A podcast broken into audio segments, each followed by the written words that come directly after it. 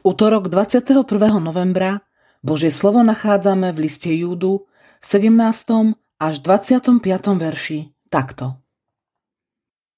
Vy však, milovaní, pamätajte na slová, ktoré už predtým povedali apoštoli nášho pána Ježiša Krista. Veď vám hovorili, v poslednom čase vystúpia posmievači, čo budú žiť podľa svojich bezbožných žiadostí.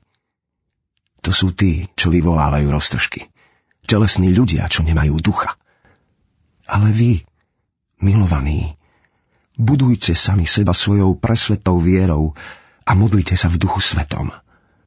Udržujte sa v Božej láske a očakávajte milosrdenstvo nášho pána Ježiša Krista pre väčší život.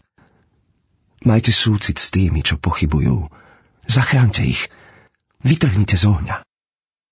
Nad inými však majte súcit s bázňou nech sa vám protiví aj ich plášť, poškvrnený telom. Tomu však, ktorý vás môže uchrániť pred pádom a nepoškvrnených postaviť s plesaním pred svoju slávu, jedinému Bohu, nášmu spasiteľovi skrze Ježiša Krista, nášho pána, sláva, veleba, moc a vláda pred všetkými vekmi, teraz i na všetky veky. Amen.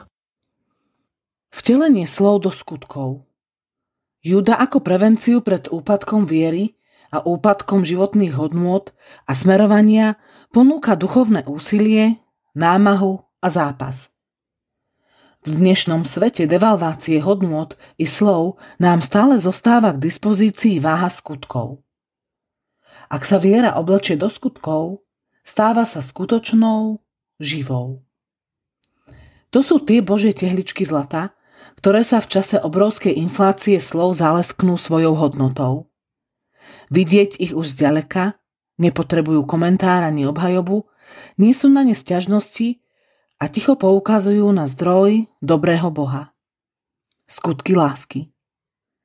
Kráčať za Kristom nás bude stáť námahu skutkov, milosrdenstva, dobročinnosti aj sebaobetovania. Naše zameranie na slová vyznania či proklamácie dnes prestávajú stačiť. Slová sa musia vteliť tak, ako sa logos vtelilo do tela Ježiša Krista. To slovo sa stalo telom, aby prebývalo medzi nami. A jeho prebývanie malo spásonosný účinok. Všade, kde Kristus vkročil, prišla s ním v nejakej podobe spása. Evangelium nie je len správa, je to predovšetkým dobrá správa. Dobro je Božia veličina, ktorú sme zanedbávali. Správa je spôsob, ako ho sprístupniť ľuďom. Dobro nestačí iba hlásať, treba ho žiť. Modlíme sa. Bože, ďakujeme Ti, že nás nerozmaznávaš, ale Tvoja výchova je aj prísna. Odpusť, že mám radšej duchovnú lenivosť Veď ma svojim duchom po cestách služby. Amen. Dnešné zamyslenie pripravil Ľubomír Badiar.